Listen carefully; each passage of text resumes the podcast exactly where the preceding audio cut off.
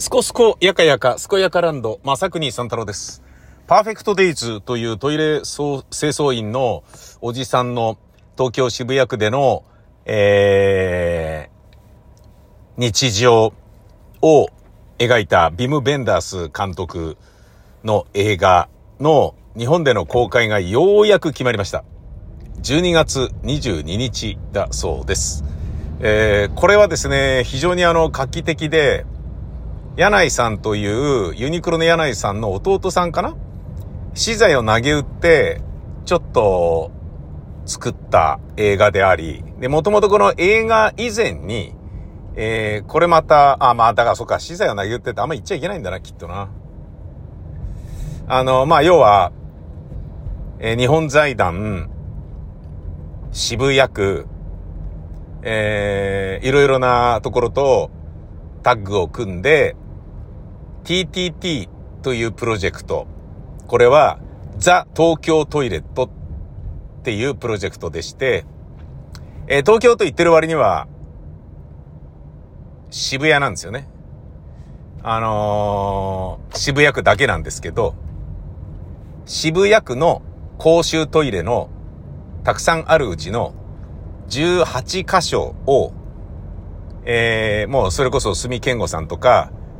えー、トイレ設計の第一人者とも言うべき小林純子先生とかが、えーデザインをして、もう、そのトイレを見たい、そのトイレに入ってみたいと思わせるためだけの、えー、なんだろうな、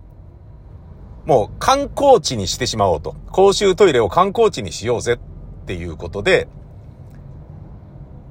えー、結構なお金が投資されて、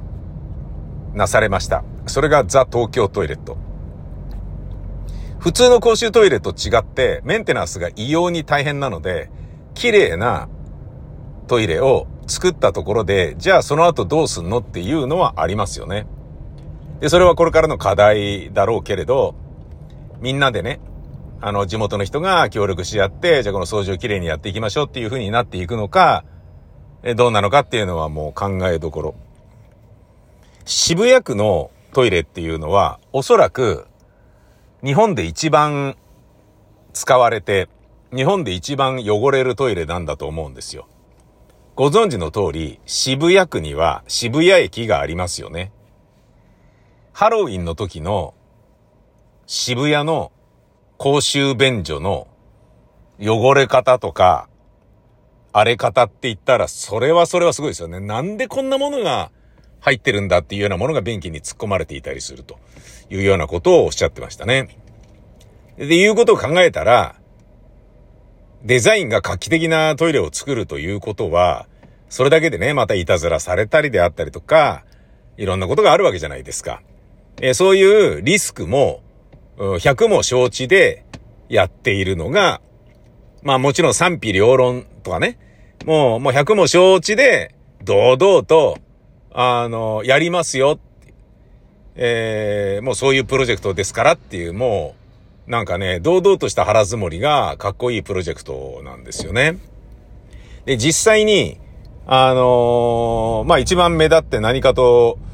ね、取り上げられがち、まあ、当初から取り上げられがちだったのは、透明なトイレなんですよね。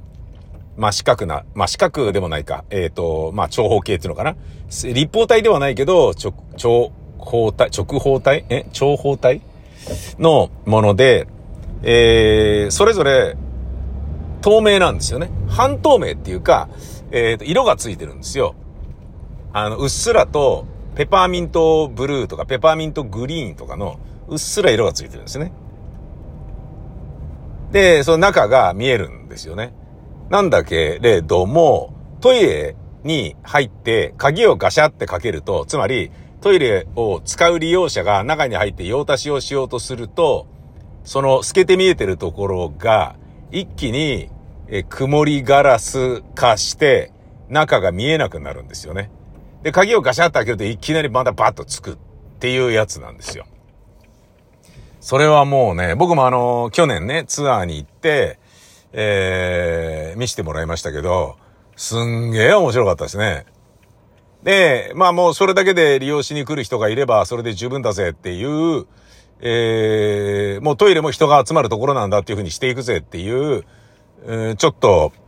かっ飛んだ、それでいて、ね、普通の人が思い浮か、使わないけど、でもやったら面白いなっていうことを実際にやっちゃったよっていうプロジェクト。それが TTT なんですね。東京に遊びに来る方とかがですね、これを地方で聞いてらっしゃる方でいたら、えー、ザ・東京トイレット TTT、渋谷区の T、渋谷区スペース TTT とかで多分出てくると思いますんで、その中で見て、見た目の面白そうなやつとかね、あのね、熊健吾さんのやつとかね、面白いっすよ。あの、なんかね、材木がね、なんかぐちゃぐちゃになって並んでるような感じ、え、これトイレなの？みたいな。迷路みたいになってるじゃんみたいなものとかね。あと全部が真っ白で、あの、ここまで真っ白だったら、落書きできるもんならしてみなっていうような、あの、開き直ってるコンセプトのトイレとかね。逆にここまで真っ白で綺麗だったら誰も落書きしませんよみたいな、そういうトイレとかあるんですよ。もう逆に触りづらいぐらい真っ白で綺麗だったりするの。すっごい面白いよ。うん。まあ、それをね、プロジェクトっていうのがまずあって、で、トイレそのもので人が集まるような観光資源にしていきたい。だからこういうのを作るんだっていうね、渋谷区とタッグを組んでやったと。で、えー、そのプロジェクトの一環として、トイレの清掃員を主人公にした映画を作ってくださいって、ビム・ベンダースにお願いして、ビム・ベンダースは日本が大好きなので、よっしゃやりましょう、つって役所工事を平山というトイレ清掃員のおっさんにしてね、その人の日常を描く、非常にあの、えー、渋い映画を作られて、で、それがカンヌ映画祭で、えー、オープニングアクトみたいな感じで上映されてですね、そして、なんと、カンヌの男優賞を、えー、役所工事が、えー、受賞するというですね、あの、非常にかっこいいことがありましたよね。なんだけど、このかっこいい映画ね、でありながら、カンヌで、え男優賞を取ってるにもかかわらず、作る段階から、カンヌに持ってってる段階から、出来上がった後でさえ、この映画がどこで公開されるかっていう配給会社が全く決まってないんですよね。すごい映画なんですよ。だから、そんなことってあるのかって、もう役所工事も驚いてましたね。ど、ど、ど、どうすんの？みたいな。いや、まあ、賞取ったからいくらなんでも、日本で見られるようにはなるだろうけれどさ、つって。日本とドイツの合作っていうことになってるんですよね。へえ。そりゃね、まあ、パリテキサスのね、ビム・ベンダースですから、ねえ、そりゃ無限にはしないですよ、カンヌは。うん。で、なんと、男優賞を得て、えー、受賞しまして、役所広司さんがね、男優賞、カンヌでの男優賞といえば、えー、19年前の誰も知らないのなぎらゆうやさん以来、日本人二人目ということです。おー、すげえなーっていう話だよね。ようやくなぎらくんに私も追いつきまして、つってね、役所工事が言っててちょっと笑いを誘ってましたけどね。それがね、ようやく見られる日が来るって、よかった、見ることができて、つって。だから僕もね、あのー、じゃあ東京トイレットのね、えー、ツアーに去年参加して、いろんなね、トイレを見ることができました。なので、えー、その、トイレのね、えー、僕が行ったことがある、ね、感銘を受けたトイレのいくつかが、そのね、作品に出てきたりするのかなとかね。あ、そっか、映画撮ってる時はまだ出来上がってねえのかな一個も出来上がってねえのかななんかね、そのメンテナンスに関してクローズアップされてる映画なので、あ、それはいいだろうなっていう。実際ね、あの、公衆トイレの、あの、肝っていうのはやっぱメンテなんで、どうやって綺麗なトイレをキープするか、維持できるかっていう話で、使っていけば使っていくだけ必ず、えー、傷んでいきますよね。で、それを、痛みをなるだけ、えー、遅くさせるのが、えー、メンテナンスの頻度と技術と、えー、正確性なので、やっぱ結構な、あの、ウェイトですよね。作ったらおしまいっていうんじゃないので、うん。それをね、ちょっとちゃんと分かってもらって、興味を持ってもらえるだけでも十分ですみたいなことをおっしゃってたんで、ああ、それはそうだなと思いましたね。だからさ、なんかこう、被災地のね、えー、と、震災復興マネーで、えー、ね、もうまとまったね、みんなのために何かお金を作る、使うっていうことになったら、やっぱじゃあね、なんとかホールを作った方がいいんじゃないですか？とか、なんとか公民館を作り直しましょうね？とか、えー、なんとか集会場でね、なんとかでみんなが集まってなんとかできるような図書館とか、そういうものを作りましょうよみたいなことが往々にして起こるよね。で、そこみんなが利用しているようでいいけど、ここまでゴージャスにする必要あんのかみたいなものとかが、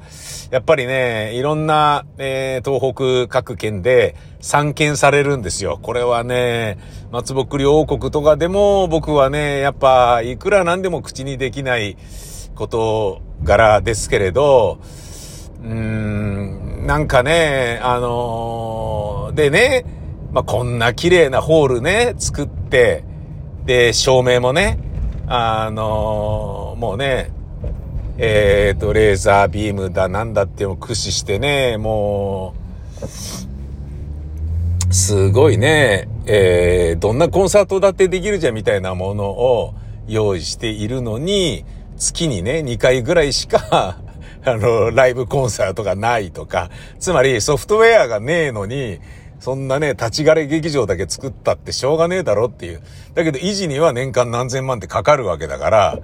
もう、なんか、なんだろうな、シンプルに皆様の税金が皆様のところに行くはずのものが、シンプルに建築会社と、そういうね、劇場管理会社とかに、ただただね、あの、流れてるだけの話で、これ、ね、災害復興金、ね、復興のね、補助金みたいなものの使い方として、これ適切なのかなと思うんだけども、どうしようもないよね。それに関してはね。うん、じゃあみんなに均等に配りましょうみたいなことだってできないだろうしさ。なんかね、そんなようなことも、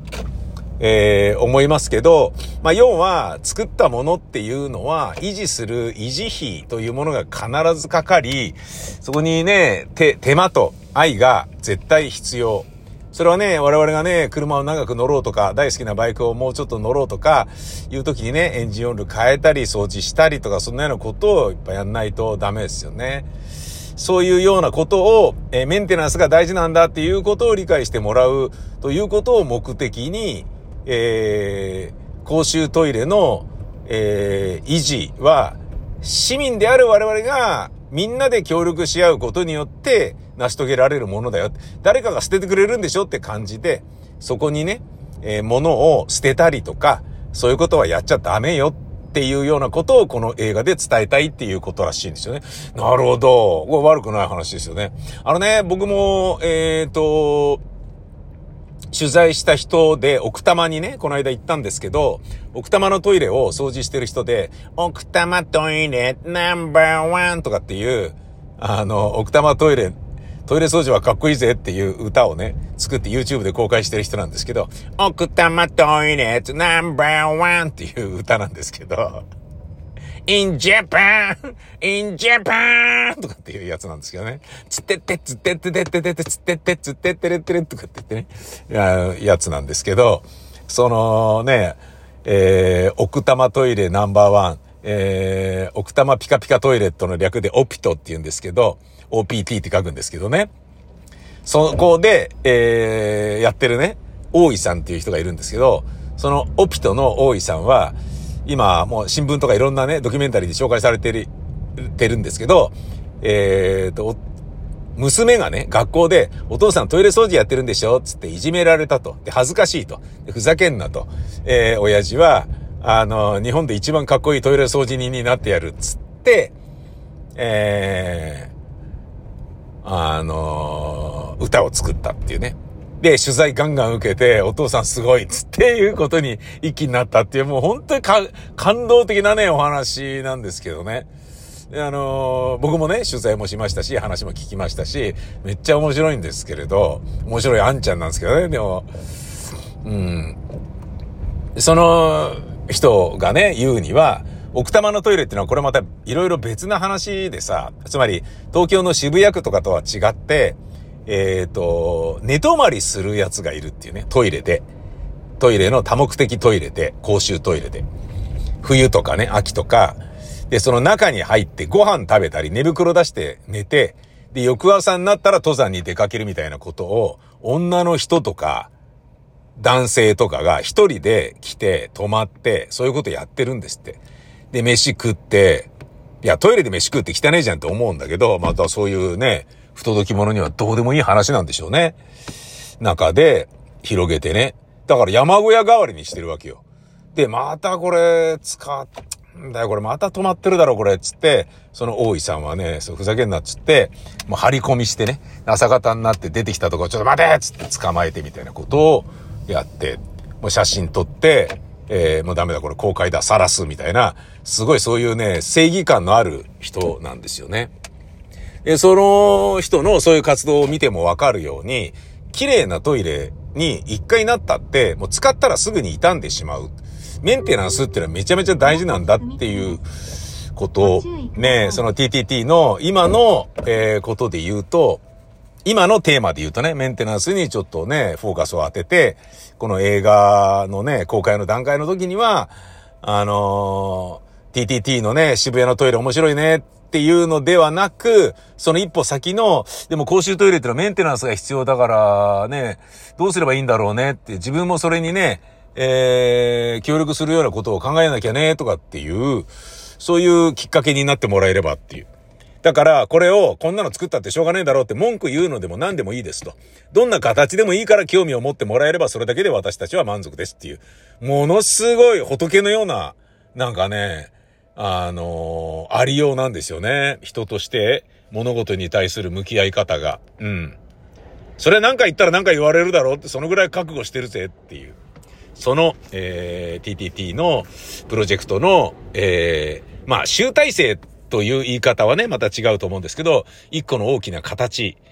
えー、パーフェクトデイズというビム・ベンダース監督の映画が12月に公開。ね、僕どうなるんだろうなと思って、これで公開されなかったらやだら凹むなと思って、日本映画界最悪だなと思ったんだけど、よかったよ。もう本当によかったよ。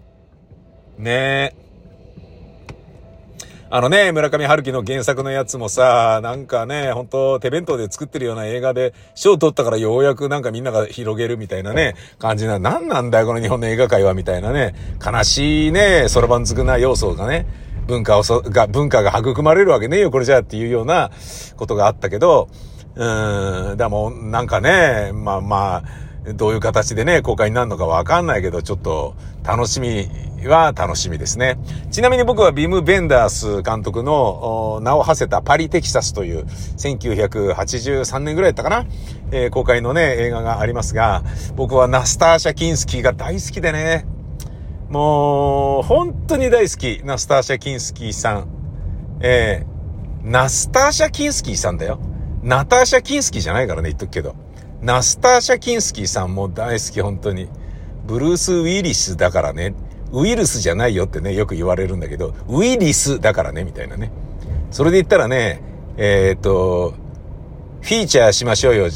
ね、フューチャーしましょうよって言うけど、フューチャーって未来だからね。フィーチャーだからね。フィーチャリングのフィーチャーだからね。とかっていうふうに言う人いるけどね。まあそれで言ったらね、年俸じゃないからね。年俸だからねっていう人もね、いるだろうね。まあそれで言ったらね、既存じゃないからね。既存だからねっていうね、アナウンサーもいるね。そのナスターシャ・キンスキーが、えー、パリ、テキサスでも大、あのー、大大大ビューティフル。ね、ね、何その言葉、頭悪い。大ビューティフルって何？大きい美しさ。バカみたい。猛烈にね、猛烈に美しいんですけど、あのー、僕がナスターシェ・キンスキーはね、まあ好きなのもちろんね、アンニュイな雰囲気であったりとか、まあ、なんだろうな、自分のね、思春期から青春のね、時期にかけて、見ちゃった、出会っちゃったっていうね、まあもちろん、あの、銀幕を通じてですけれど、っていうのもあるんだけど、あの、ホテルニューハンプシャーっていうのがあるじゃないですか。小説をね、映画化したやつ。若者のね、青春を描いた群像劇。そこにね、ジョディ・ホスターとか、えー、ロブローとかも出てたかなで、ナスタシャ・キンスキー出てんだけど、ナスタシャ・キンスキーは、なんかね、内気なね、女の役でね。で、まあ恋愛のね、シーンでね、あのー、自分がね、苦手、自分があんまり好きではないから、っていうことで、恥ずかしがりで、熊のぬいぐるみ、熊の熊の着ぐるみを着てたりするんだよね。で、そのね、熊の着ぐるみをね、着ているところを、えー、男子がね、後ろから行って、その頭に被ってるのをスポッと外して、で、上半身パラッとなってね、綺麗なヌードでね、で、ビクビクしているナスターシャをピュッとね、あの、顎を掴んでキスをするっていうもう大好きなシーンがね、あるんですけれど、うん、あのー、ああ、素敵だな、この人って、そこでも改めて思うのね。で、そのな、ホテルニューハンプシャーの、えー、なんか記事かなんかを読んでいたら、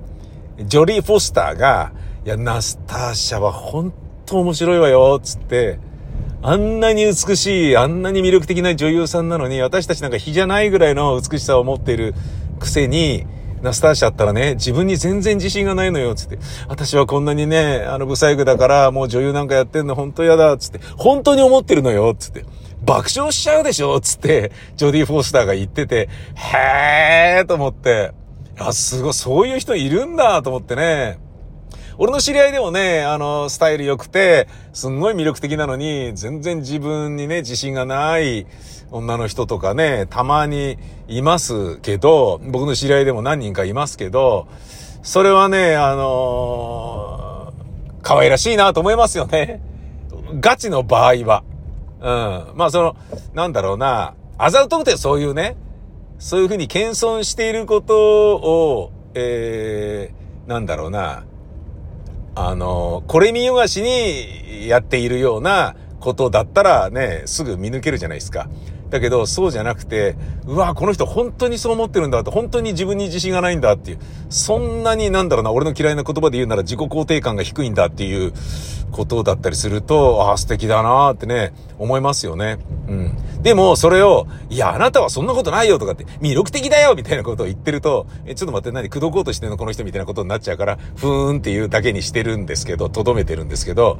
なんかね、で、まあ実際ね、人に言われたところで、どうせ慰めなんでしょみたいな感じになってこじれちゃうからさ、本当にそう思ってる人っていうのは。どうやらナスターシャはそういう感じだったらしいのよ。それがね、面白いなぁと思ってね、大好きなシーンですね。映画の大好きなシーンというと、えー、真っ先に思い浮かぶのは僕は明日に向かって撃て、ブチ・キャシディザ・サンダンス・キッドのポール・ニューマンと、えー、ロバート・レッドフォード、えー、そしてもう一人、エッタ・プレスというね、